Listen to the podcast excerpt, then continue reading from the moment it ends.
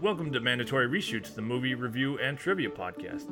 I'm your host, Connor Dempsey, broadcasting from Seattle, Washington. Today, as always, I'm joined from Chicago by co host Eric Sweeney, recently back from Las Vegas, we understand? Yes, I survived it and I'm back. Thank you. Good to hear. It sounds like the sports bets did not go your way this time. Uh, I did not know what's not. Okay, we'll skip right through that. Uh, today, we are talking Star Wars. Uh, we're a little bit behind on our store, Star Wars review, but as it came out in the holidays, it's bound to get pushed back a little bit. But we are talking Rise of the Skywalker, and I'm sure we'll touch on Last Jedi, which we never formally uh, did an episode about. I'm sure we'll loop around to speaking to that, as that certainly informs uh, Rise of Skywalker's problems. I would, I would uh, say. But uh, yeah, we're here talking Star Wars, and we'll have a Star Wars themed trivia round at the end for Eric. But until then, let's talk Star Wars. All right, Eric, you ready? I am. Let's do this. Okay. So, Eric, you mentioned you'd, you'd like me to offer my thoughts first, so I, I, I can do that. And my thoughts are fairly complicated, I would say, or maybe not complicated, but a lot of uh, caveats and asterisks is in there. I think overall, I liked it, but it is a hot mess of sorts. It has a lot of problems, especially in the narrative, and I do think it leans a little bit too heavily into the fan service aspect of uh, the Star Wars franchise. But I think Abrams is still capable of directing a compelling movie, even if the story is a little bit of a mess. So uh, those are kind of my initial thoughts. In that I, I don't hate it. I don't think it's complete lost cause, but it is not the best of this new trilogy. And I think we both agree it's probably the worst film in in this trilogy. Uh, I'll let you speak to that, but more than likely, I think it's gonna be remembered as the weakest of these three movies, even though, as I said, I, I, I still have some issues with structurally what Last Jedi did for the trilogy and where it kind of placed us in in terms of starting this movie out. So I'll kind of bounce it back to you, but I have a question to kind of kick you off, and uh, that question is: is is the problems of this movie are they uh, Abrams' fault, or was he given an impossible task, considering where Last Jedi left us and the passing of Carrie Fisher? Do you think Abrams had an impossible task with this movie? Um, I don't think. No, I don't think it was impossible. Uh, I think you can definitely make a good Star Wars movie, um, and I think you can. Well, even if you don't like what Last Jedi does, I think you can still build off of it. How and so? Not, it's kind of left in a very odd place, I would say. Odd how? Like what? What's? There's a lot of events in Last Jedi that feel pretty final in terms of they feel like bookend events to end a trilogy on, and then I feel like you don't have a whole lot of momentum. I guess. Uh, I mean, you have you have Luke sacrificing to you know give hope to the resistance right. and save them. You have Kylo coming into power. I don't I don't feel like that's an end of a trilogy at all. Uh, I think it is an unconventional uh, second movie of the three, but I don't I don't think that the answer to uh, how to make a third movie is trying to make two movies in the one, which is what I think Abrams did here. I think he tried to do his episode eight and nine, because um, I could easily see his episode eight ending with Rey finding out, Rey finding out she's a Palpatine and that Palpatine's still alive, and then you go into nine, and you try and you and you you kind of start from there and and then you kind of get into the second and third act of this movie um, yeah. or something like that. So I think uh, it really felt like it was two movies in one. I, I think that I don't think it's impossible to test. I do think the Leia thing, um, Carrie Fisher passing away, was definitely a hindrance. I think they did the best they could with that, um, at least that part of it. it. I mean, it did seem like this was going to be her film since Harrison Ford had episode seven, Mark Hamill had his big one in eight, so Carrie Fisher would be nine. Um, so that that was disappointing that she couldn't get that and we couldn't get that. Um, but no, I don't think it's an impossible task. Uh, and I think it, I think he made it impossible by kind of just ignoring Last Jedi, like, and kind of undoing some of it. Um, he certainly made more work by course correcting a course correction for sure. But can can Yeah. you give me like this may be unfair, and I'm not challenging that there could be a uh, com- a complete and fluid third piece, but what what in your mind would make a more fluid third movie if you still had Last Jedi and had to piggyback off that? Would it just kind of be about Kylo being a sort of uh, powerful antagonist, or or what would you explore? Yeah, I think Kylo can be a, a, an antagonist, the main one. You don't need to have him have some uh, someone above him. I mean, I thought I thought what they did with that in Last Jedi was brilliant. Um, and he had the the you know, you thought for a second that he was changing, but you know he just he wanted, you know, he wanted the power. He wanted Snoke's position. Mhm. Um, and I think that I, I mean I don't know.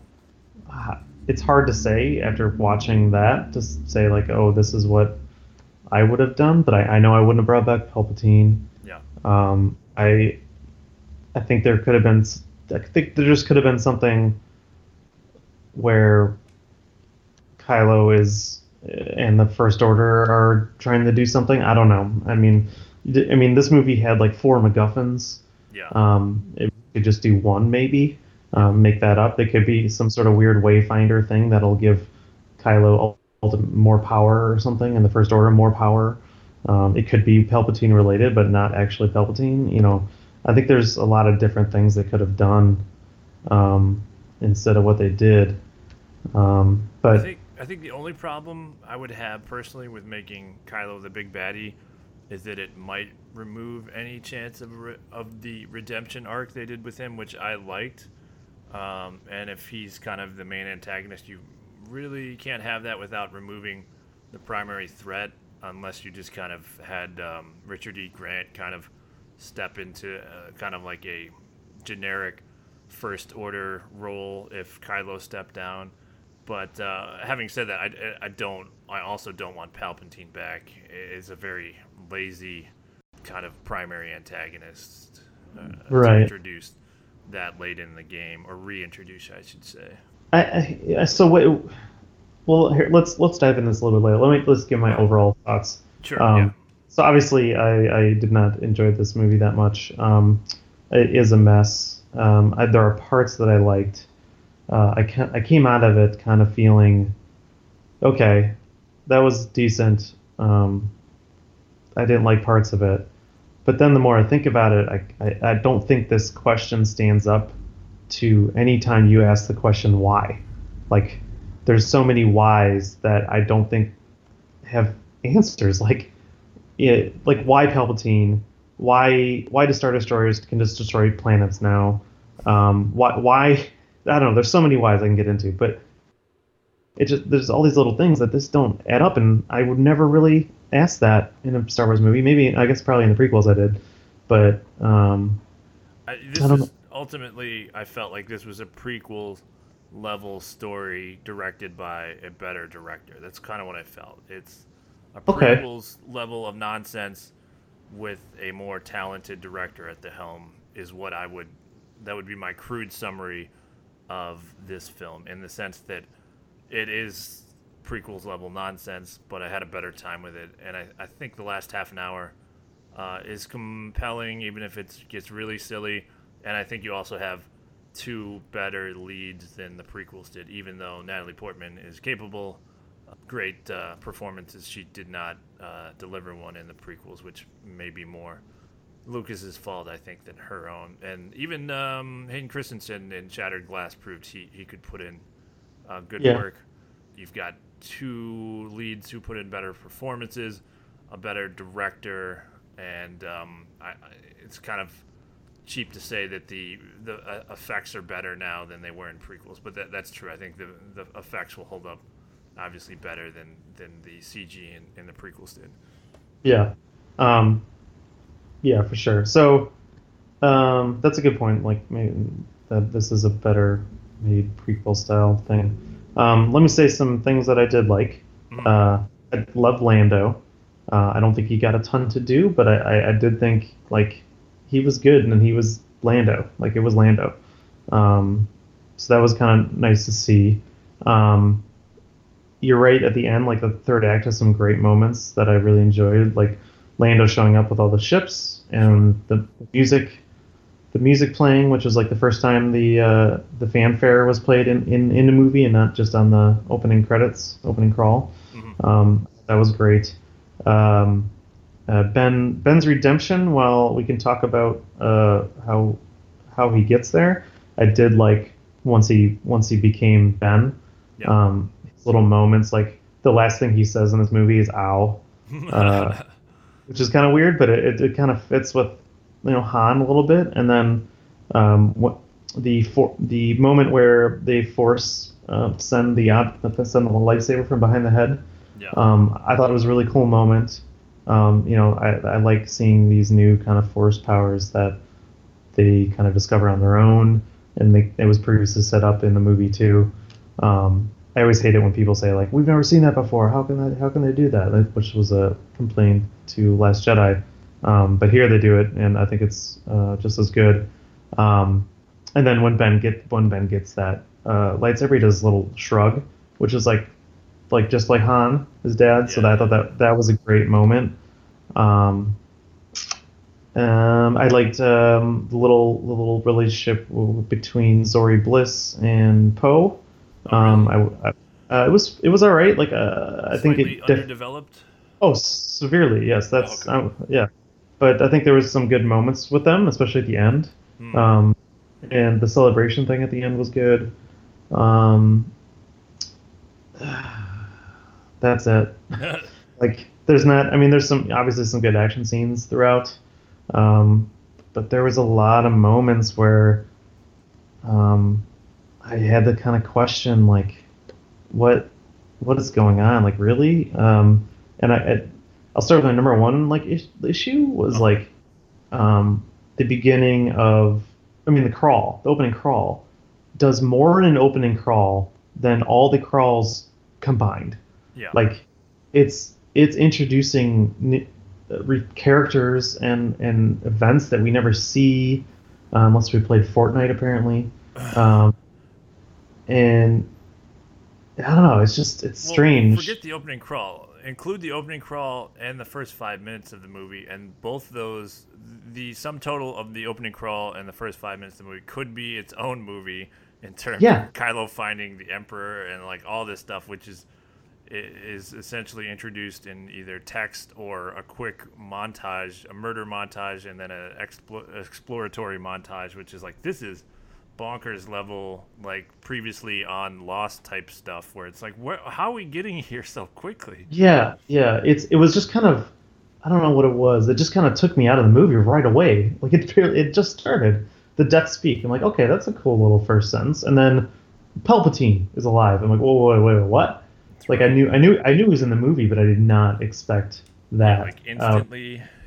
right away. And that's and that's I think that's why they kind of hamstrung themselves. They're trying to trying to do two movies in one because I could def- definitely see like at some at the start of his episode eight, they're like, um, here's what's going on, and then there was a mysterious, uh, you know, uh, broadcast, and kind of learn maybe what that broadcast is, but we don't know it's from Palpatine until later in the movie.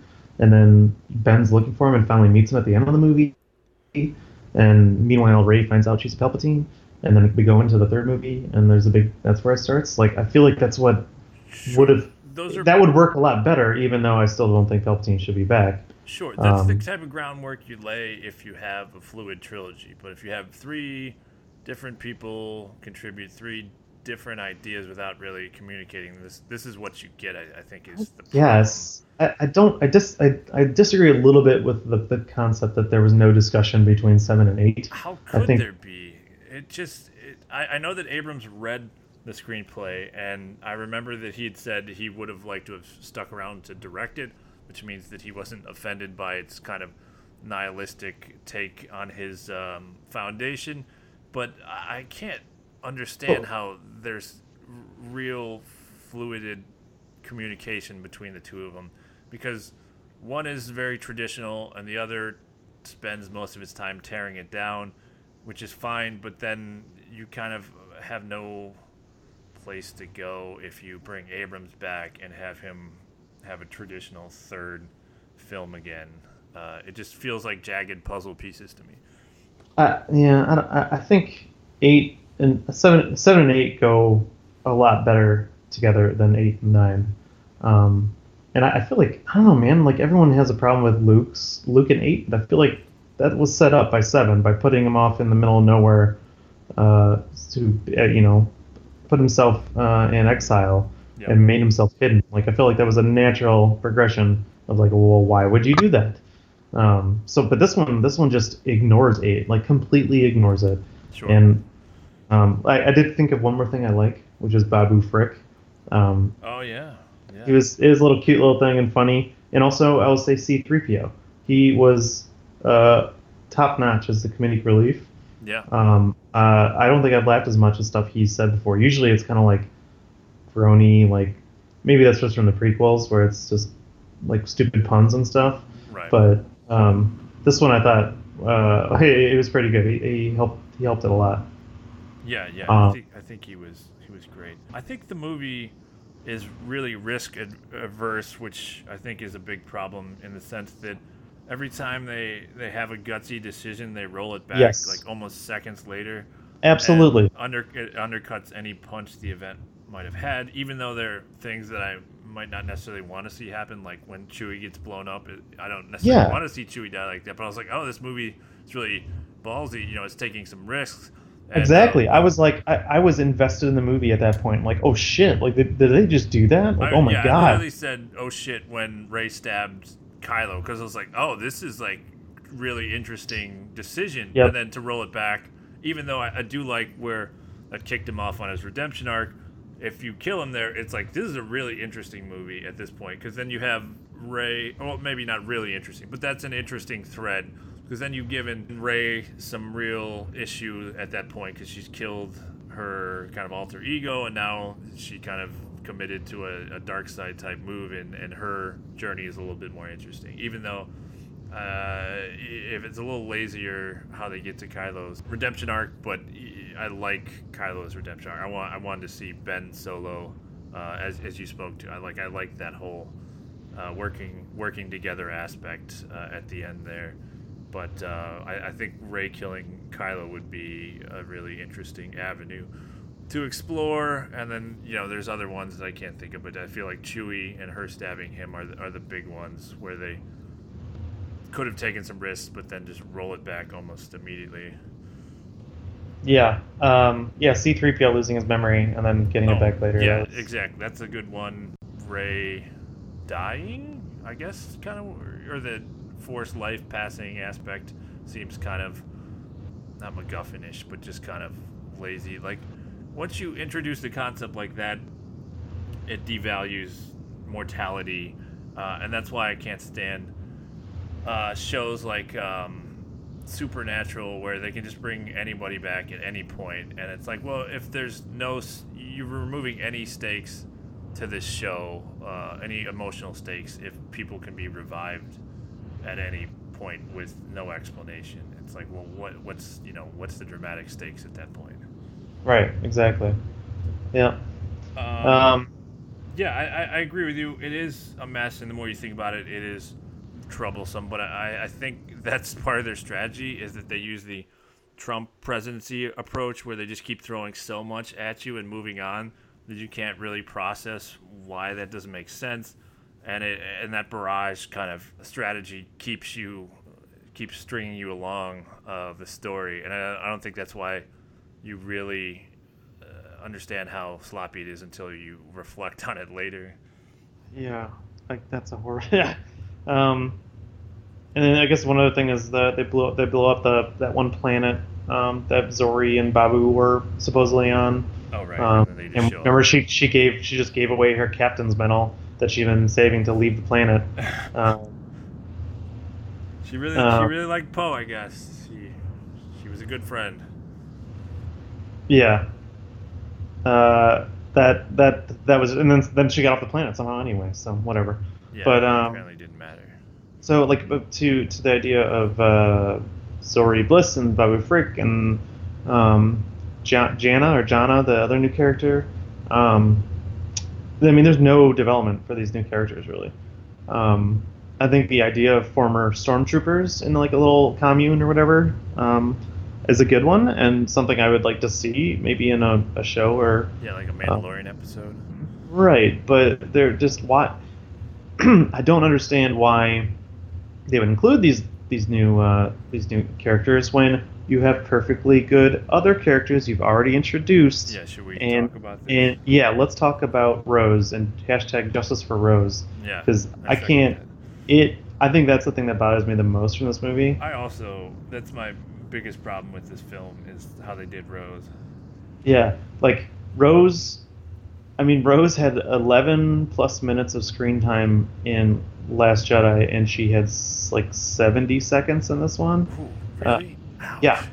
Yeah, and sh- her role was just diminished into like this exposition uh, blast stuff with Dominic Monaghan and a couple other characters back with it, with Leia, and I mean she, she didn't get all those lines. She gave some of the lines to Dominic Monaghan and the um, that one guy that's the pilot that's friends with uh, Oh, JJ. Greg, Greg. Greg. Yeah, so like they they had a bunch of lines that they that she couldn't even get those either.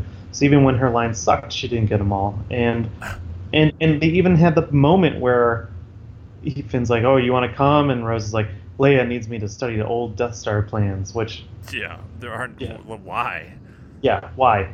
Um, What a what a terrible concession to the toxic faction of fandom by Abrams. Like I'm very disappointed that he doesn't have like I I, I didn't even want to read the articles that tried to excuse her role being marginalized because like I don't want to hear it from four to f- the four to five white guy committee about why the one of the few characters of uh, one of the few diverse characters has been marginalized. Like uh, whatever you're gonna tell me is is gonna be complete trash.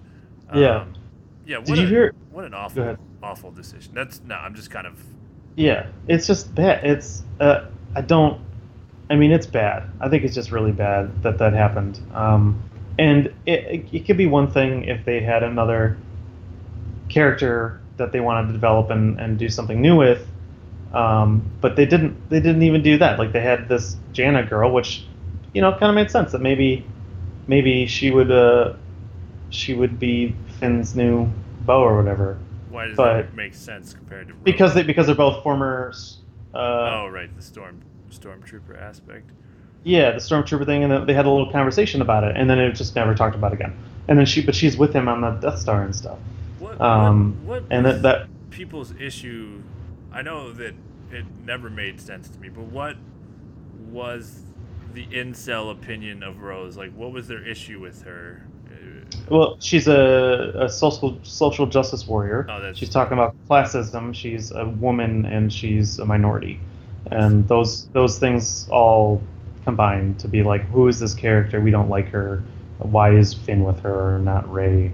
kind of a thing. Rose is a great character. I, I think her sideswiping Finn at the end of Last Jedi is a little goofy, but that is the extent of her kind of quirkiness as a character, I would say. Otherwise, there's 0% that should be criticized with Rose's character. I mean, she's part of the casino storyline, which I also think is kind of wonky, but that's not on her. It's on, uh, you know, Rian Johnson more.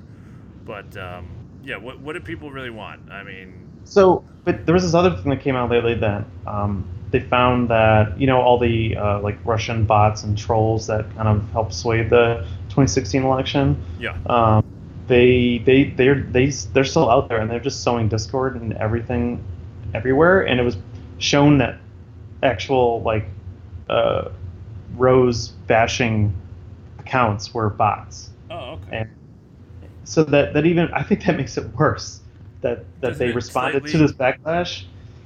Oh, that, that it was all just bots.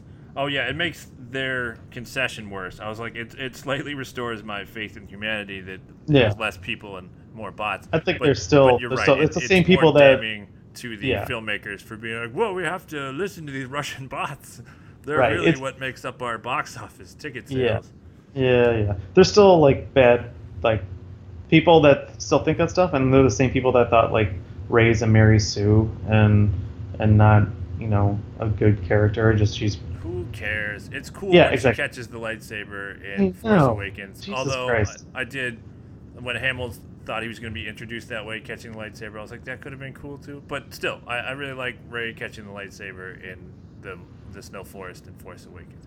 Mary Sue's. Yeah. Who who the hell cares? Write your own story. yeah, yeah. So uh, it was disappointing about R- Rose, and uh, I, I don't know. I hope I hope she gets. I don't know. She gets to go on a show or something and do something. I don't know. If I were Mary Kelly Marie Tran, I might be like, Yeah. I'm just gonna step back from acting because this is a hot mess. I would I would not blame her if she did that, but if she forges on it and and finds some really yeah, uh, maybe maybe just get out of Star power- Wars. Yeah, yeah, more power to her. I, I really hope she does find some some other good things. And my hope is, you know, maybe uh, Rian Johnson cast her in something else, uh, Knives Out 2 or something, and you know brings her along for some other projects since he's the one that uh, introduced her. Yeah, to that's Star true. Wars. Yeah, maybe another Knives Out too. That'd be great. Yeah, Um, sure.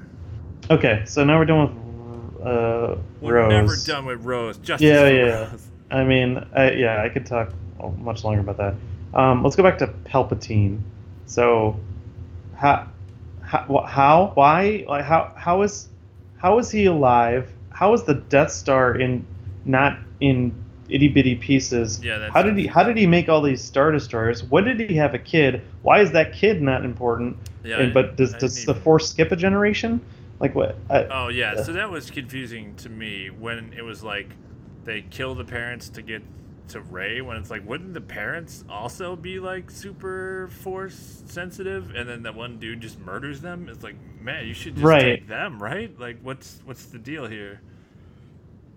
Yeah, I it doesn't make sense. I could, may, you know, maybe if they explained it or didn't jam everything into one movie, but um, if they said like he didn't know that he had a kid, and that that kid did have force powers, but then he met another woman that had force powers, and together they had uh, Rey somehow. I don't know, but I think I think if you're just the spawn of of Palpatine, you should be pretty powerful enough. I, I Um, think it should have been something like the daughter's trying to get away, and he's sending people to get her, and then they accidentally kill her, and then he's like, you know, he's he's bummed, but then he finds out that his daughter had her own kid, and then he's you know he's going after her because otherwise it doesn't. The way the story plays out doesn't make sense with the bounty hunter or mercenary or whoever that character is who dies uh, in the desert or the sink pits or whatever. That whole thing is very confusing. Uh, yeah. Um, except uh, I, I think I'm looking up right now. I'm pretty sure that it was a son, not a daughter. That Rey's dad Oh, okay. was the son of Palpatine. yeah, yeah. Whichever of the of the two. Yes. Yeah, that's right. He had a son. So it is subsequently revealed that Palpatine had a son who married and renounced his father. They took their daughter Rey to the planet Jakku, assuming lives as nobodies to keep her safe. Palpatine eventually found them and killed them, but never found Rey. I guess he just stopped looking on Jakku. Yeah. Um. Yep, yep, yep, yep, yep. Yeah, he, he just had some other guy go get him, and I, whatever that guy's name was, um, Yeah. that, that that died because of serpent, I guess. I don't know. That was unclear, but I didn't really care. I was like, whatever. Who cares Yeah. about that character? Yeah. Um, so, yeah. there's like there's like 15 people on Jakku. How can it hard can it really be to find Rey? Right. Right. Do you find yeah? Is there any like person you'd find pretty special on their own and can? I don't know. I feel like they they'd be able to find it um, pretty quickly. That's I mean, Yeah, guess why, why not get- hide her on a planet with a lot of people so there's more people to parse through rather than the like 12 people on Jakku? right. Uh, ugh, yeah, that's just bad. Um, I just don't understand why they that. I mean, let's talk about that. Rey being in Palpatine. Why did they? Why do we need that? Like why? I don't I don't think after Last Jedi we needed that, and it just kind of goes back and just kind of undoes what we learned at Last Jedi. Uh, and I feel like that's just another slap in the face to Rian Johnson's script. Um, I don't know. I, I, I think Abrams' initial entry really sets her to be sets her up to be someone. And even though uh, Last Jedi kind of un- undoes that with the you're just jump Sure. traders kids, they felt the need to assign some importance to her again, which I don't think works in any way and is unnecessary. Uh, it would be No. interesting to explore Yeah, I- the, the nobodies becoming the the powers, but they clearly abandoned that idea because what happened to stable broom kid from Last Jedi? Right. exactly. Yeah. Um, yeah, I, I- can understand after the first movie being like, okay, this this is going to be someone. Um, she's going to be uh, a Kenobi or someone. Yeah. Um, and then the second movie, they're like, no, no, it's just not. And anyone can be a, a Jedi, have the Force. I'm like, okay, that's interesting. That's great. Let's build off that. Nope. Let's go back to that first idea and forget the second movie happened. Like that's that's. I understand that's not how he started it, maybe, but you have to you have to adapt, evolve. You can't just pretend this movie didn't exist with these characters. Like uh, it's I, I don't know. I, I definitely had a problem with that. What do you think about the last line where she changes her name to Skywalker? Um, it's so on the nose and kind of, I don't know, not subtle in any way. I'm fine with it, but it, it's very stupid, and it just, as long as it's closing the door on being this traditional, uh, I'm fine with it. I, I think you need some challenging stories, side stories moving on that don't have anything to do with the Skywalkers. But I suppose it's fine that they kind of bookend it like this, even if it's like whatever. I, I personally didn't have an issue with it, but let's let's move on as long as they're closing the door. I, I would say. I guess, yeah. I mean, I, I, I'd be interested to see if they do any, any future stories with. No, we don't. Sure. We don't need them. I, as I much as don't. I know we don't, but they, they, she's got the gold lightsaber. Yeah. Uh, I don't know. I, mean- I, I see. Here's the thing. I think I would have really liked to have seen Last Jedi as a first movie, and I, obviously I know the story would have to change, but I'd like to see that that tone and message as a first film in a trilogy. So essentially, I'm saying I'd like to see a Rian Johnson trilogy where Yeah. he's in control of it, and I think if you start out with the first entry, if if Last Jedi was Force Awakens, that essentially starts with the message of tear down the past. It, it doesn't matter. It, it would be an interesting trilogy, but when you start with such a traditional first entry and invite all this speculation uh, into like Rey's parentage and stuff like this, and then you kind of tear it down unceremoniously and kind of nihilistically in the second movie, which I suppose from afar is an interesting swerve. It just, um, I don't know, it, it just clashes. And as I said, I'd love to see a very challenging trilogy from Rian Johnson that pushes a lot of um, the ideas he had in Last Jedi. It just, he unfortunately got caught or sandwiched by two traditional halves, I think, is the problem. yeah, but I mean, if Palpatine did come back, I still wouldn't have liked that. Like, Oh no, yeah, I, I think you're you're left. I mean, you didn't need Palpatine, but they felt the need to course correct to sell more toys or who knows what it, Ugh, you know. yeah. And here we are. Um, I read I read somewhere um, that another reason why another thing they ignored was like Luke Luke's sacrifice meant nothing according to this movie Right. because they didn't. They, yes, they survived, but no one. They don't talk about his sacrifice at all. No. They don't. And at the end of Last Jedi, no one comes to save them really, but you find out later that their story is being told, and those kids are finding out about that story, and you hope that that spreads, and and that's how they get a bigger resistance. Um, They get a bigger resistance because Lando's so Yeah. damn sweet. yeah, he's, He's the so most damn charming. charismatic man in the galaxy. But yeah, so Luke Luke dies, nothing happens. Lando I mean- says, "I'll be right back with some ships," and then everybody comes. It's stupid, but I really liked it as a Battle of Helm's Deep type moment when he comes back with the cavalry. Uh, but sure, if, if you if you try to assess it, it's like what? But in the moment, uh, it, it, it is a nice moment, uh, but it's a stupid moment when you think about it. Yeah. Um, yeah, I guess uh, someone was saying that the oh the other thing I was gonna say about the, the there was a specific scene in Pasaana where all these kids are watching this puppet show Sure. and and they bring like they show that and I'm not sure why they showed that really um, other than just to show this the life of these these aliens but I felt like that was a perfect moment for the Luke sacrifice to be shown in the puppet show like they did like the, the kids the kids were playing with the dolls in the end of Last Jedi. I, that would be the perfect moment for it. Uh, and they just no no we didn't. And we're just gonna show this other puppet show that's nothing really important.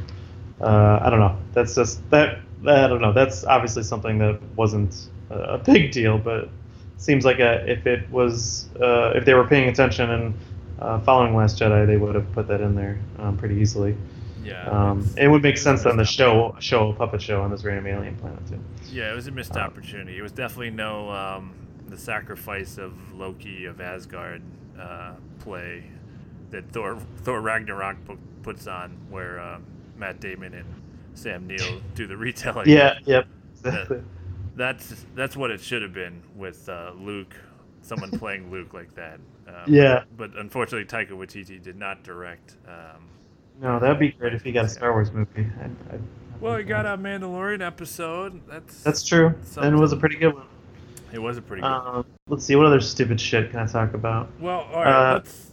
go ahead. I don't want to dwell on this, but uh, speaking to the Mandalorian, what? So, what is the future of the Star Wars franchise for you? What do you? What do Yeah, you want to see? Uh, the Obi Wan show is obviously coming. Are you interested in that? What? What other properties or avenues would you like to see explored? Um, yeah, so Mandalorian, um, I, I liked it. Uh, I think that has a lot of potential to be really dang good. I think, I think I liked it a lot. Uh, it was not perfect. It's not great, I would say. There's some great moments, but uh, I'm looking forward to that and kind of um, seeing where that goes. Um, as for, as for, I'm, I'm down for other shows as well.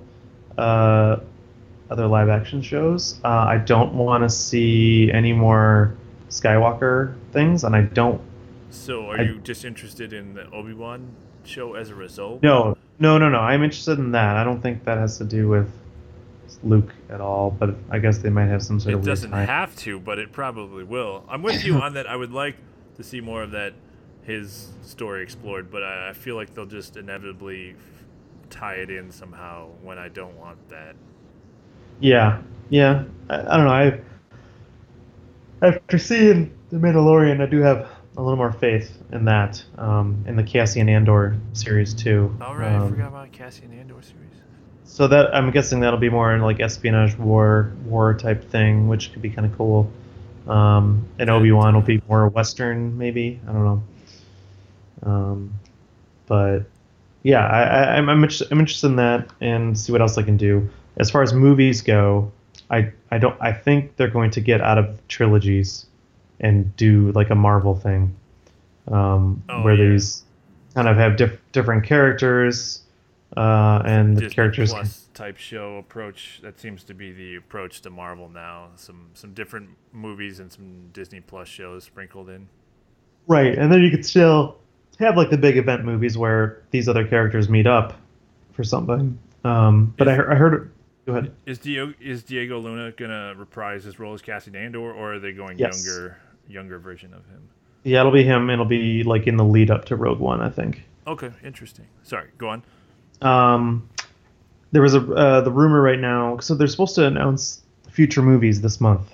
hmm That was what uh, Kathleen Kennedy said. If she still has a job. Um, That's a job. Come on, she's got a pretty impressive track record going back to early Spielberg days. Uh, I know it's been bumpy recently. yeah, yeah, Chris- yeah, like Kingdom and the Crystal Skull, exactly. Yeah, yeah, I know. Uh, I well, did they give Kevin Feige any Star Wars? Uh, So Feige is going to help produce help produce one movie. okay. It sounds like he's going to help produce a movie.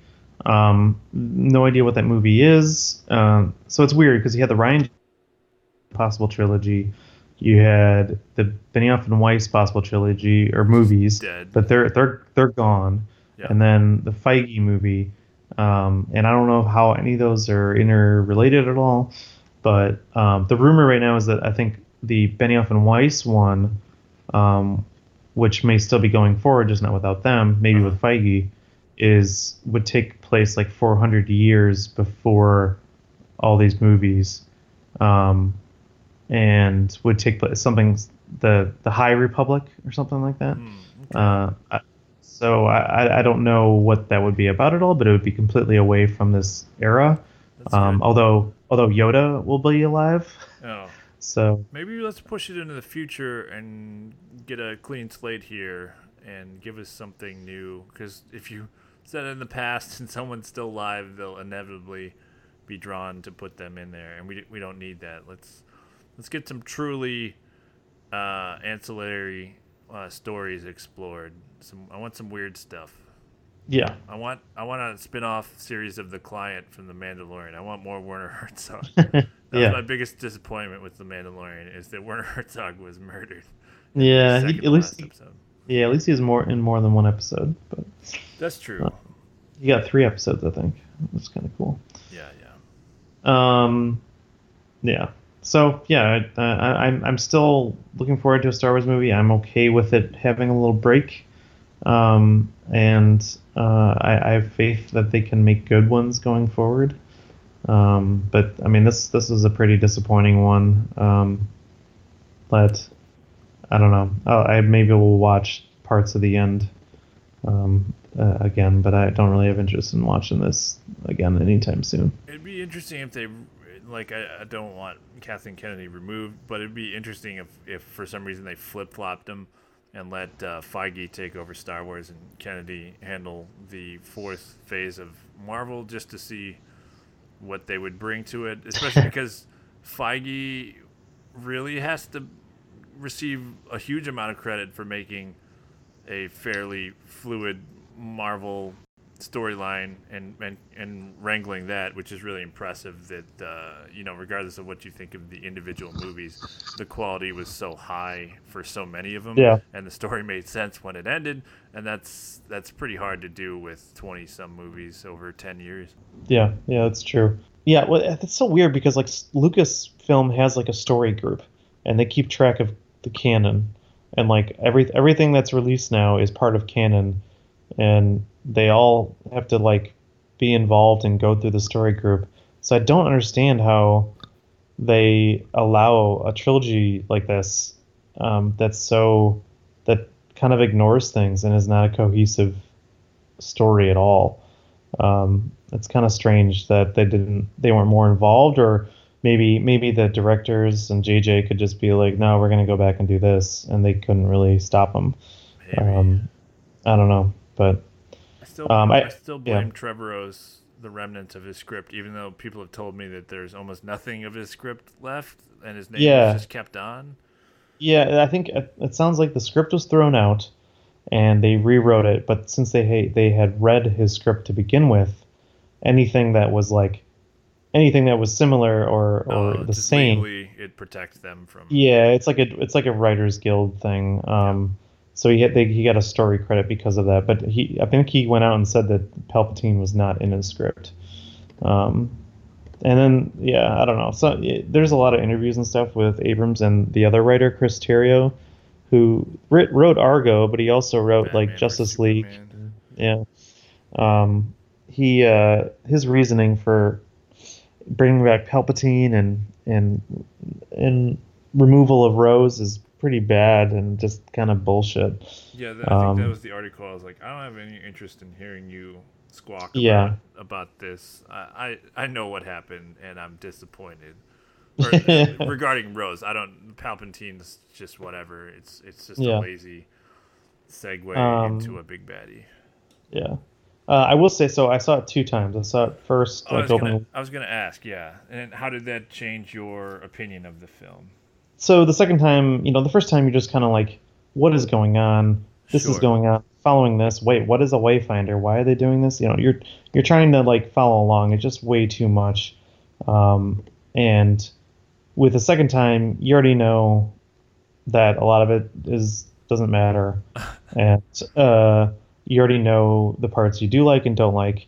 So you kind of just kind of sit back and just kind of relax a little bit. And I did like it better the second the second time where I could just kind of you know not pay not pay as close attention or whatever but I mean there's the parts the parts that are good are good it's just the overall thing is kind of a mess um, and yeah so um, I I you know I would I don't know I'll, I'll watch it again and see what I think but I, I think I will just parts of it. The more I think about it, the more I dislike it. So it's it's hard. I just need to like not think about it, and next time I watch it, just to just sit back and enjoy. Since there are some good moments, but um, I do have so I have like a few stupid moments I want to talk about, and then I want to ask you about the uh, the kiss between Rey and Ben. Okay. Uh, which which order would you like me to?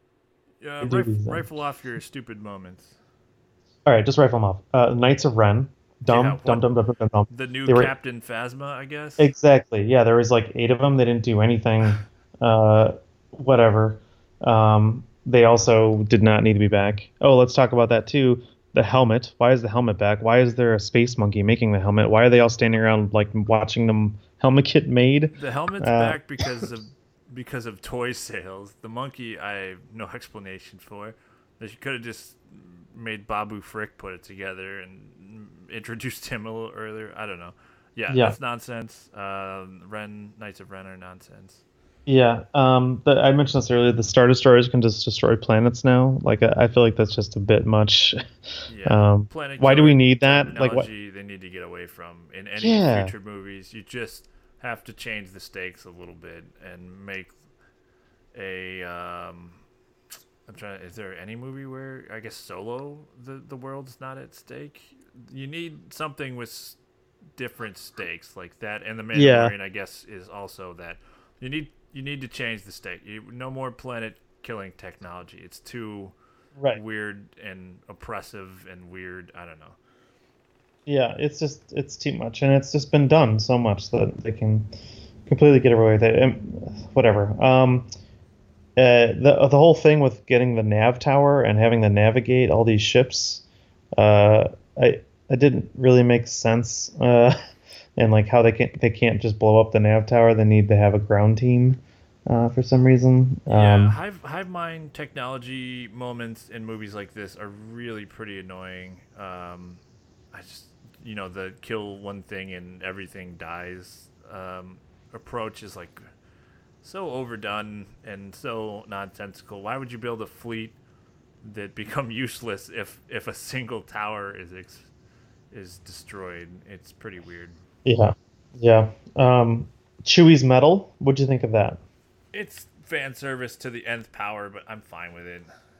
It just it just seemed out of place. I'm like, wait, where did she get the medal? Why is she giving it to Chewie? Why I, now? I think not only is it fan service to the nth power, I think it's directly an apology for the second movie where Chewie doesn't give a get a hug from Leia when Han dies. I think they're like, sorry, we screwed that up, and then also directly, you know, apology to the first uh, movie where he doesn't get a medal.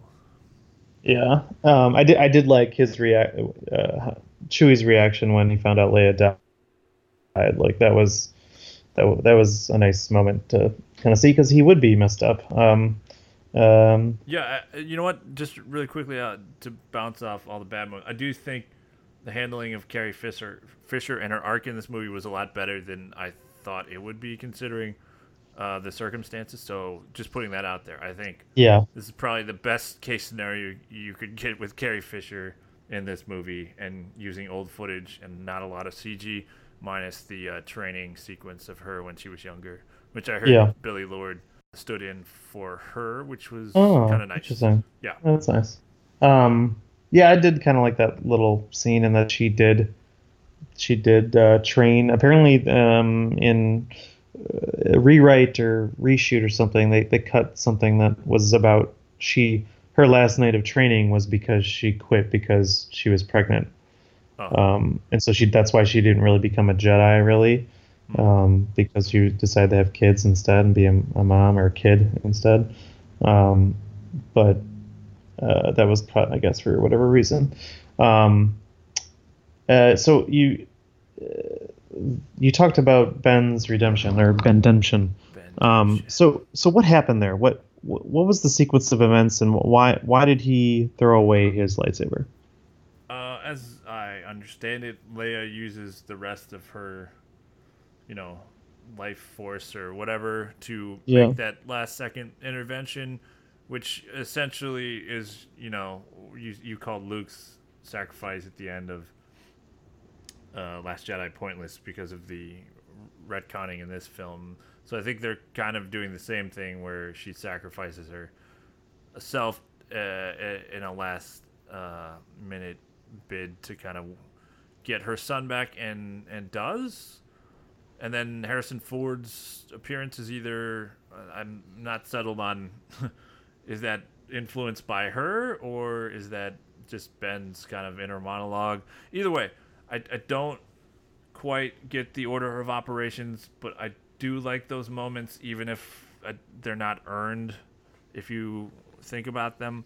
I do like Harrison Ford's moment with uh, Adam Driver, and I do like Leia's sacrifice to set him on that course, even if the groundwork wasn't laid to get there. Yeah, I, th- I think that was definitely a moment that was going to be Carrie Fisher and not Harrison Ford. Yeah. Um, and it would have been probably been better with Leia. Um, right. But so I don't. At this point, you yeah. can't really criticize it due to circumstances because nobody wants to see CG Leia. It's, Yeah. It, it's a more affecting moment with real Harrison Ford than CG Leia. Whereas you have Carrie Fisher. Um, if she's still with us, of course, I'd rather see her out uh, delivering that uh, speech. Right. Um, so yeah, like so she like kind of calls out to him and dies, and he kind of realizes that. I guess. Yeah. Or no, no, she does. I don't think She- Or she. She, she doesn't die, until, until after he's Kylo- stabbed. Right. Yeah. Yeah. Okay. Again, the order of operations I didn't study super closely, and I, I think if you scrutinize them, they probably wouldn't make sense. But Yeah. in terms of cheating some of the timelines, I, I, I liked the concept, and I liked seeing uh, Harrison Ford with drivers. So I'm willing to forgive it if it doesn't make a whole lot of sense because there are other sequences that make way less sense and have way less emotional impact to me. So I'm willing to forgive the timelines on this because I think the emotional beats landed in that sequence, whereas you know there's a hundred other things in the movie that don't land and don't make sense. Yeah, I, I think I'm fine with it. It just it's it's it's a little clunky, and maybe it is because Leia or Carrie Fisher's not around. But um, I think you know her sacrifice, uh, Rey's then saving him after she stabbed him, and then um, Han there, um, I think is enough um, to get him there. But Um, isn't it isn't it interesting scene if Rey straight stabs him, leaves him, and then he basically dies on that platform, and then maybe Leia and and Han comfort him in his death would be kind of a, a really bleak turn, but an interesting one if he just dies by himself on a rainy ass platform with his parents like essentially being like it's okay or something like that. Yeah, I think I mean that that is probably a more justifiable end for that character, but Sure. uh, I think that's yeah that's tough because then Rey Rey looks pretty cold. Um, Yeah, but and you're sending her down an interesting path. Like I, I don't, I didn't want Evil Rey. I'm not saying I'm pushing for that agenda. yeah, But um, that's what I'm saying. Like there, there's a handful of times where I was like, this movie's about to go in interesting places, and and then they just roll Exactly. back, which is why it's Yeah. kind of risk risk averse in, in a Yeah. weird way. yeah, for Um, sure. Yeah, I know Um, the kiss. What? Give me your thoughts on the kiss. Uh, I didn't like it. I thought it was it kind of was another like took me out of the movie. Like, wait, what? Like, what? I mean, I think everyone thought they had good chemistry and stuff, but Yeah. I I don't know. I just felt it more more like a close friend sibling kind of relationship than any sort of lust or whatever. Um, I think like a, a like a really passionate hug or something would have would have sufficed just fine. It just in that moment it was it's so I don't know. It's a little unlike Star Wars a little bit. Like I, I don't know. Just unless you're in the in the uh, prequels with with what's their faces, but I, I I don't know. It just seemed it seemed a little odd, and um, the re- I mean, it seems like the reactions are kind of all all over the place, but s- some people really wanted that. Um, Um, they were uh, yeah, and yeah, Rey Reylo or whatever they were calling it. right. But then, but then you know, five seconds later, he's dead. So it's like it's a it's a roller coaster. He was shooting Uh, his shot, I guess. He was just uh, throwing it out there. yeah, Um, yeah, it's it is probably a little much a hug perhaps, and then looking at each other and then him slumping over probably works just as well. But um, again, I, I like the redemption arc, even though I, I wouldn't have minded the um, the Korean cinema version where he dies by himself on the rainy platform. Uh, just the, the uber bleak. Um, which I, I generally cre- credit to Korean new wave directors because they, they can do it better than anyone else. But um, yeah, I don't know. I, I like the redemption arc enough that I was like kind of office spacing at that moment where I was just like, whatever, sure, they're kissing, uh, why not? yeah. Uh, yeah, all right. I think uh, we just need to grade this thing and do some trivia. Wait, wait, wait, wait, wait, wait. One All more, right. one more thing. Sorry, I know I'm, ra- I'm rambling. Um, d- uh, I f why, why did she bury the lightsabers in Tatooine? Like, why go to Tatooine in this place where Luke hated and Leia never visited, and Luke's Luke's fake uncle and aunt died?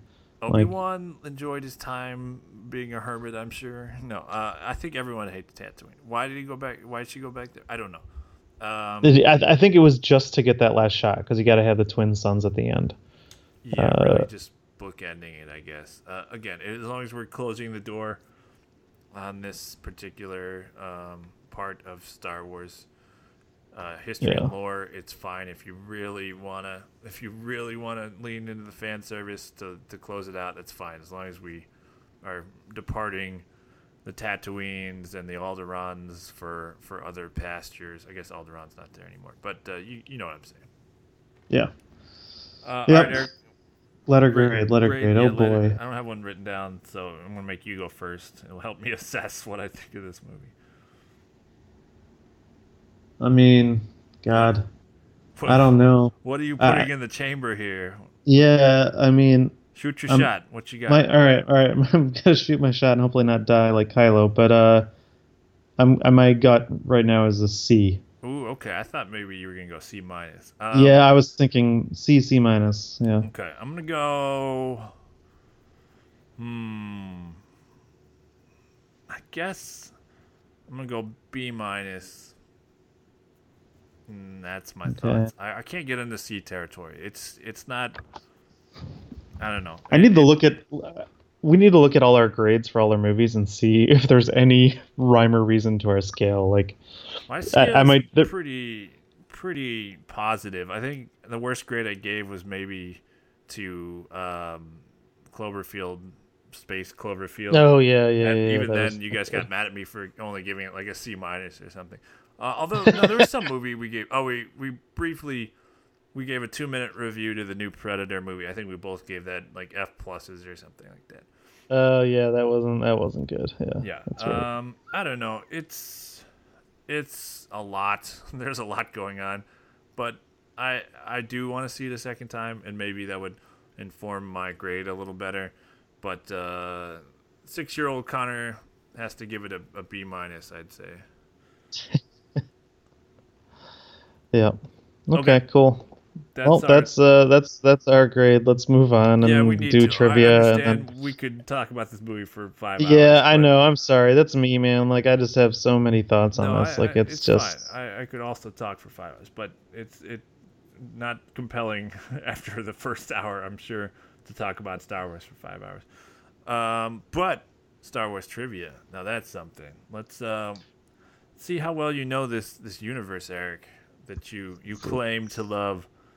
Uh, well, I used to. Oh damn! All right. We'll no, I'm just kidding. All right, uh, you're gonna get actual written questions, so so no audio questions, Okay, cool. and you're gonna get 15 of them and a bonus question. So you can technically get a 16 out of 15, but uh, I, I don't know. I can't gauge how hard or easy these these are, truthfully. So we'll see. Are you ready to play Star Wars trivia? I'm ready. Let's do this. All right. Question one. In The Mandalorian, director Taika Waititi. Yeah, this this will cover. This is not just based on um, Last Jedi. You'll get a number of Star Wars properties, just as a heads. up. Okay. Okay. Uh, or Rise of the Skywalker, not Last Jedi. Um, It's Rise of Skywalker. No, no the in oh, it. okay. I've been saying it wrong. What do you know? All right. Question one. In The Mandalorian, director Taika Waititi voiced repurposed assassin droid IG-11. What was the name of the original assassin droid introduced in Empire Strikes Back? And hold on a second. Oh man. Oh, okay, that's not a good time. Um, bonus point if you can name four of the six original bounty hunters introduced in Empire Strikes Back. Oh my One, god. one of which includes the answer to this question. But if you're struggling now, maybe, maybe not. Uh, well, I yeah. Um, it, it's I. Wait, what, what's his character name in Mandalorian? IG-11. Uh, I'll give you a Yeah. It is also an IG Yeah, unit. I know. I think it's like IG87. Uh, you can guess whatever you want. Is there a seven in it? There's no seven. Oh god, IG88 then. okay. Um, And then can and then- four of the six original Oh, bounty hunters introduced? I, I can't. I can name Boba Fett and I always forget the other guy's name, the weird dinosaur-looking guy. Um, uh, it's there's there's like it's there's two S's in it or something. There are two S's. Yes. Yeah. All right, Yeah. well, no. bonus question. You can just stick with uh, Okay. your original answer. Okay. Question two. In Rise of the Sky, Rise of Skywalker. All right, I've written it down incorrectly, but I'm trying to correct myself. Uh, it's Rise of Skywalker. It's Star Wars Episode Nine: Rise of Skywalker. Okay, in Rise of Skywalker, during the Aki Aki festival on Pasaana, C3PO says that this event happens once every 42 years. What does this unit of measure, uh, unit of measurement, signify to the Star Wars franchise? The answer to life, universe, and everything. Ah, No. Uh, the the uh, the debut of the first movie, A New Hope, It's Gotcha. 1977, cool, cool. 42 cool. years ago. Sounds like a solid answer. Um, question three. Dominic Monaghan's appearance in Rise of Skywalker marks the fourth time a Lord of the Rings. it's hard for me to, to autocorrect. I just I might Uh. just call it Rise of the Skywalker by the end, and that's That's fine. Um, okay, Dominic Monaghan's appearance in Rise of the Skywalker marks the fourth time a Lord of the Rings actor has appeared in the Star Wars franchise. Name three of the four Lord of the Rings actors to appear in the Star Wars franchise. Uh, franchise being anywhere or movie? Uh, franchise. So any, any, any. Okay. Thing. Yes. Uh, Lord of the Rings actors. Yeah. Oh man. Wow. Oh, um, uh, uh, Christopher Lee. Uh huh. Um, I will, as a hint, say that y- you can keep it to the movies. It's not weird ancillary properties. I will say that. Okay, so keep it to the movies. No, I mean, Um, you don't have to, but I'm saying like if you're really thinking back, is like is somebody obscure in the Clone Wars show or something. I'm not like doing anything like that. All four of the people are in tr- main trilogy movies, is what I'm Oh. saying. okay, got it, got it, got it. Um, So Christopher Man, Lee, I'm and trying then obviously Dominic Yeah. Monaghan's a free space. You Dominic. Monaghan. Uh, so there's two more. Jeez. One's pretty deep dive obscure, but the third is very gettable. It just is kind of like, all right, yeah, right. Okay, okay, okay. Hold on. Um, because I gotta think back. Hmm. I mean, there can't be anyone in the original Star Wars. I mean, they could be, but I trilogy. won't mislead you. Yeah. They're not in the original. trilogy. Yeah. Um. Who I'll else is that in the? They're not in the prequels either. Okay. All right. I'll, I'll give you. A smaller Uh, cast. Um, let's see. Um, man, why is this so hard? Um, It's an actor I, I think we both like and respect. uh, in the Lord of the Rings films, and They're part of another trilogy you like a lot. I, I, I personally know. Uh, what the fuck? Um, Maybe- what what's that? What's that? Tr- I can't name that. That I've given you a Ah. mega hint. I Why know don't- you we have. Come back to that one. yeah, we'll come back I'll to that you some one. time to stew on that one. Watch Okay. you sweat. Can we get a video feed of Eric sweating? Yeah. Uh, all right, question four. Uh, Ahch-To, the island that Luke takes refuge on in Star Wars Last Jedi, was filmed at the real life location of a small coastal island in Ireland. What is the name of that island? Um, I'm probably gonna butcher it, but it's, s- s- uh, uh, Skulls, Skags, something like that. Uh, Isle of S. I don't know, man. It's s- s- it starts with an S, and I, I can't go from there. I, I'll accept butcher. St- Stalag, Stalag Island. I'll accept something? butcher pronunciation. There's two words though. Oh, You've got the, the the right idea with this first name you're attempting, but there's something on top of that. Uh, I don't know the the Isle of Skulls or something like that. Yeah, I don't know. Okay. Question five. Before he left the Jedi, who was Count Dooku's Padawan? Before he left the Jedi, who was Count Dooku's Padawan?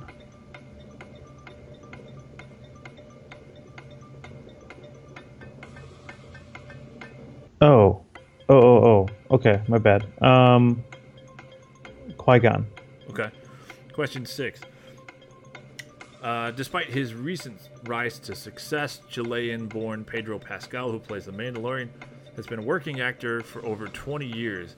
Name three other characters Pascal has portrayed in movies or TV. So I need character names. And, Character names. Um, the Viper. okay. Um, that's not a character name. Does that I- that'll I'll count? Take, yeah. Viper Um, Dor- Prince- Oberyn Martell O- is fine. Oberyn Martell, yeah. Um, I think he plays. I haven't seen it, but I think he plays. Um, oh, I just forgot the the damn guy's name in Narcos. Um, what is that? I just had the name. Um, uh, uh, Pablo Escobar. Okay. Um, and a third character name. Um, boy, oh boy, uh, I didn't. I, I think he is someone in the Kingsman sequel, and I, I didn't see that. Oh, okay. That's probably not Uh-uh. Uh, if yeah, if you're struggling, it's okay. Because I'll tell you, he does not play. Uh, Yeah, Pablo Escobar who's- in Narcos. That's Wagner Moura from um, the Tropa Elite series. Oh, well, it's the other guy. accent. It's another um, drug lord, though, right? No, he in Narcos. Um, Pedro Pascal plays a, a cop actually. Oh, okay, all right. Yeah. No, I don't. I don't know other character names. Okay, okay. What were you seeing? It's that one's Yeah. tricky. I didn't know. It's kind of hard to determine uh, how many Yeah. characters. Okay. Uh, following up on uh, question seven. Following up on that question, what is revealed to be the Mandalorian's given name in the Mandalorian? Um, man, you're really getting me here. Din, I don't remember his last name. It's it's two D's. Okay. Um, yeah, DD. Okay. DD. We'll see if the judges accept it. Uh, question eight. What was the name of the planet the clones are being manufactured on in Attack of the Clones? Uh, oh man, I took my stupid pills today. I, Well, I'm, uh, not remembering. I'm gonna say not remembering obscure information about the prequels may be a sign of maturity. So don't, no, don't, worry, don't worry about it. that might be right. Um, I know this one though. Uh, Kamino. Okay. Yeah, Yeah. the cloners on Kamino. There you go. You got it right. Uh, question nine. What color is Mace Windu's lightsaber, and what semi-major villain does he kill with it in Attack of the Clones? Uh, purple and Jango Fett. Gotcha. Okay. Question 10. Can you name all three projects director J.J. Abrams and actress Keri Russell have collaborated on? Um, including Rise of Skywalker. Yes. So. Uh, yep. M- Mission Impossible three and Felicity. Cool. Uh, question 11. Wookiees in the Star Wars universe hail from what lush forested planet? Kashyyyk. Okay. Question 12. What does AT-AT stand for in AT-AT Walkers, and what is the first planet we see them on in Star Wars? Uh, chron- chrono- chronological to release, not like anything Yeah. that retconned them showing up earlier. Right. Um, I kind of seem to remember them showing up in Empire uh, on Hoth, but I don't know if that was added later in one of the special editions. Um, No, they're there. You're right. yeah. Okay. Um, I don't know what that stands for. Okay, sounds good. Question 13. Uh, the Mandalorian series finally shed some light on what famous Empire Strikes Back line delivered by Darth Vader to Boba Fett.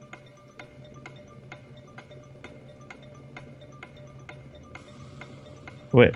Uh, I don't even know what you're talking about. Okay. Mandal- Mandalorian. The, the the TV series finally shed light on a particular line in Empire Strikes Back delivered by Darth Vader to Boba Fett, a warning of sorts. Uh. Mm, I don't know what you're talking about. Okay, maybe I just worded it poorly. I don't. No, no, no. I'm probably dumb. Go ahead. Okay. Uh, question 14. Uh, what Mandalorian episode director marked the second person in their family to direct a Star Wars property? Um. The, God, how, um, why can't I know her? What is her name? I don't know. It's Ron Howard's daughter, Okay, I need to whose whose whose name is not Jessica Chastain, even though they look a little bit Why alike. would her name be? Yeah, yeah, true, true. Um, it's three names, I think. I think her name's three names, and she's in the village.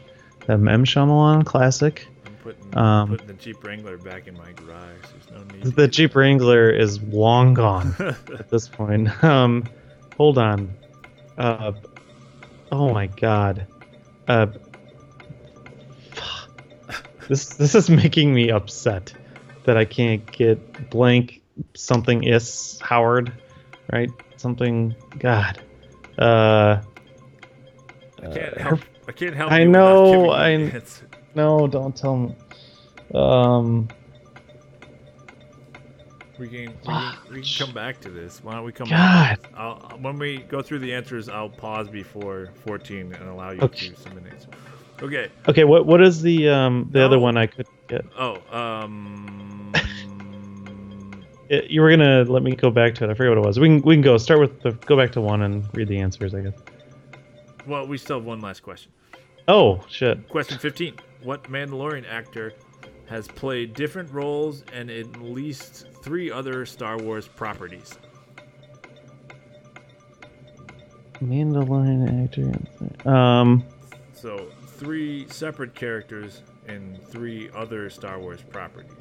Um. I I don't recall if he was. I don't remember him being in it, but I'm gonna guess Warwick Davis. Okay. But, yeah.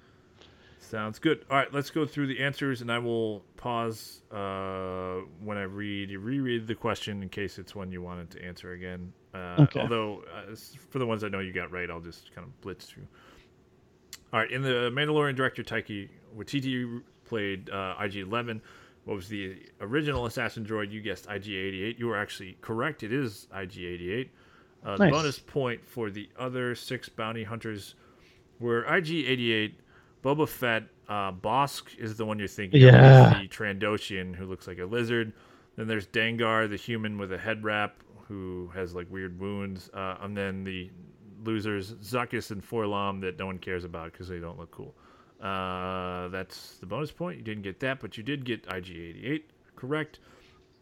Uh, question two What did 42 years signify to Star Wars? You guessed uh, the release or the amount of time between New Hope and Rise of the Skywalker. You were correct. That was the time between the two releases.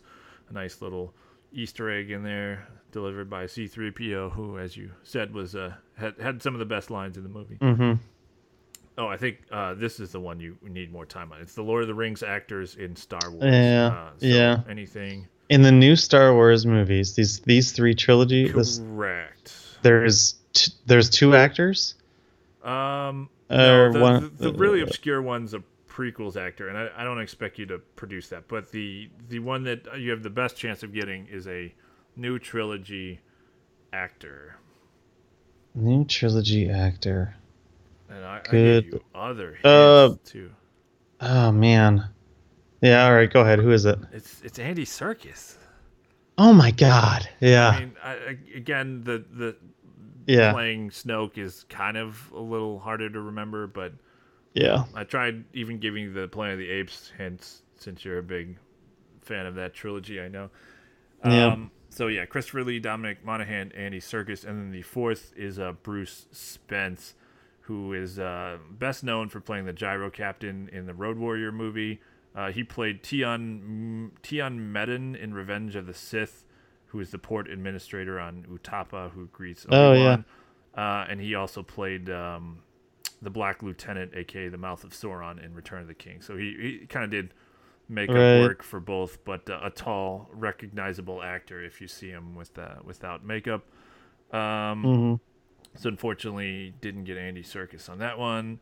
Uh, Ahch-To, the island Luke takes refuge on, is the real life island of Skellig Michael in Ireland. You kind of had the Ah. beginnings of. Skellig there, but didn't arrive at uh, the full name, unfortunately. Question five uh, Who is Count Dooku's Padawan? After a while, you did arrive at the correct answer of Qui Gon Jinn. It took me a second, too, when I was thinking about that. I was like, oh, I guess it is him, right? Yeah. Uh, but uh, it did take a I forgot it. There was just like a random thing that he said in in Attack of the Clones, I think. Yeah, like a throwaway line. Uh, yeah. Pedro Pascal's other roles include Oberyn Martell, aka the Viper. In Narcos, he played Javier Pena, who's a policeman.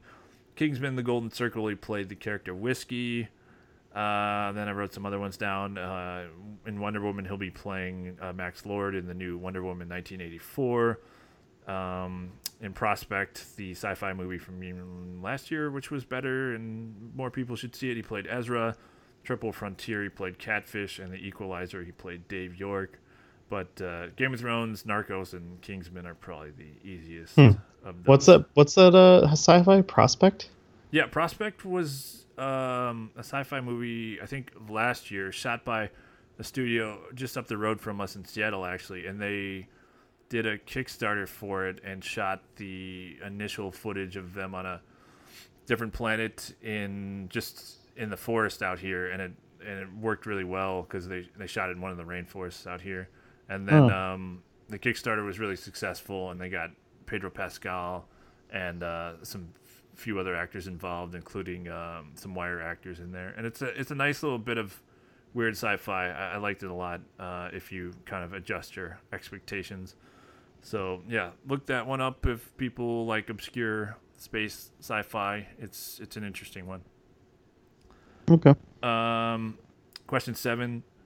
The Mandalorian's given name. You had an answer. You want to change it? You just were on DD. Yeah, Din Darfoon. Yeah, I don't remember his name. Darfoon close. It's Din Djarin. D J A R I N. I don't think I can accept Din Darfoon though. No, you shouldn't. No.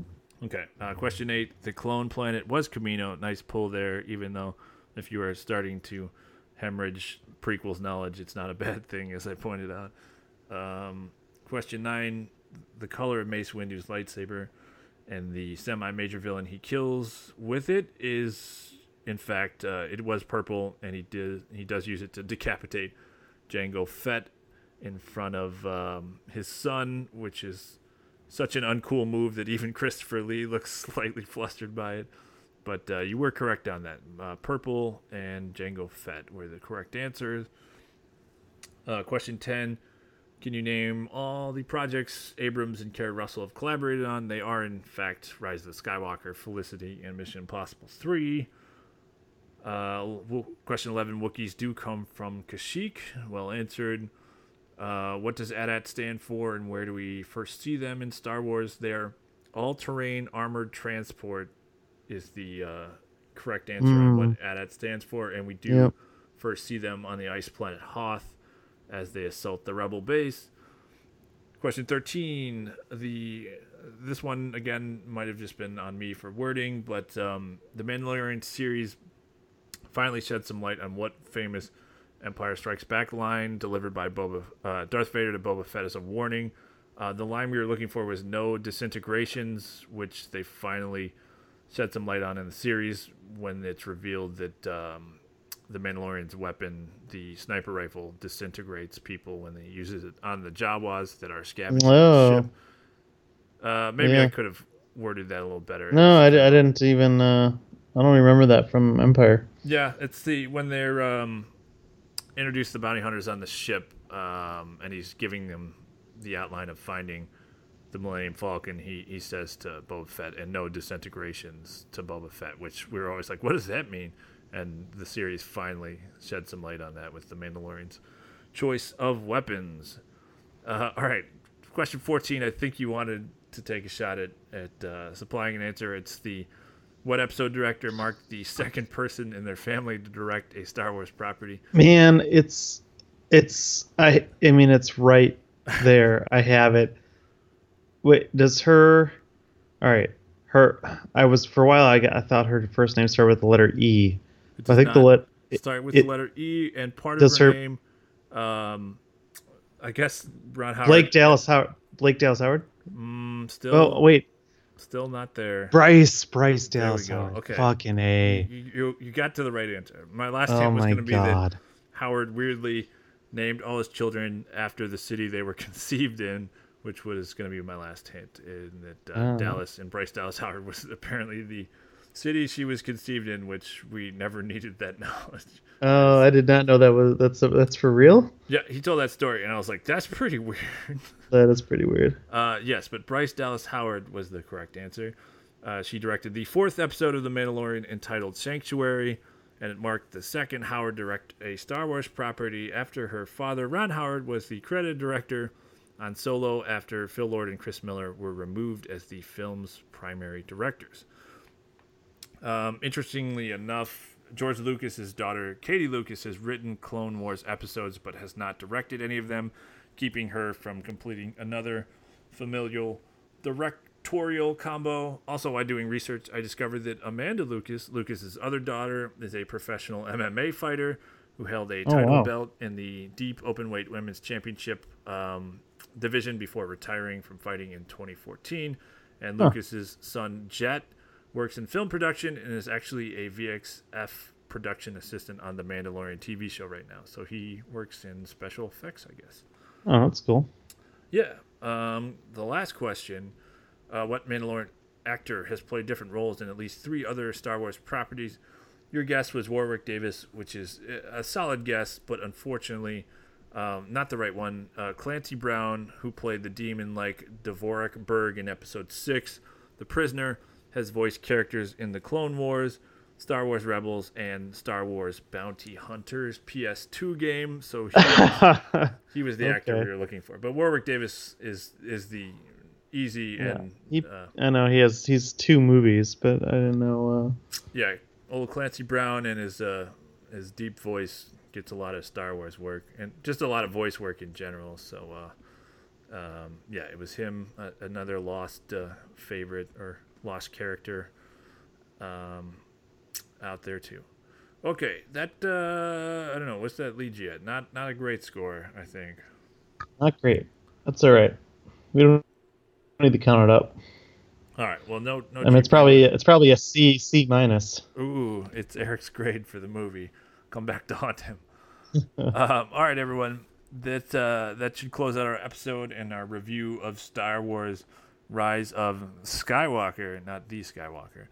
Uh, we had mixed thoughts on it. It is kind of a um, convoluted movie, I suppose, and uh, an interesting end to a franchise or a storyline that's been formidable in our uh, movie watching lives. So I guess goodbye to this part of Star Wars, and hopefully they have some new and interesting and diverse stories out there for us uh, on the horizon.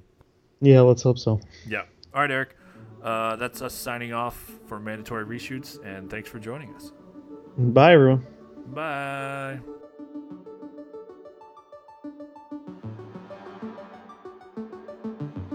Thanks again for joining us. We just wanted to extend a special thanks to Andrew David for providing the music for the podcast. Feel free to check out his stuff at andrewdavidv.com.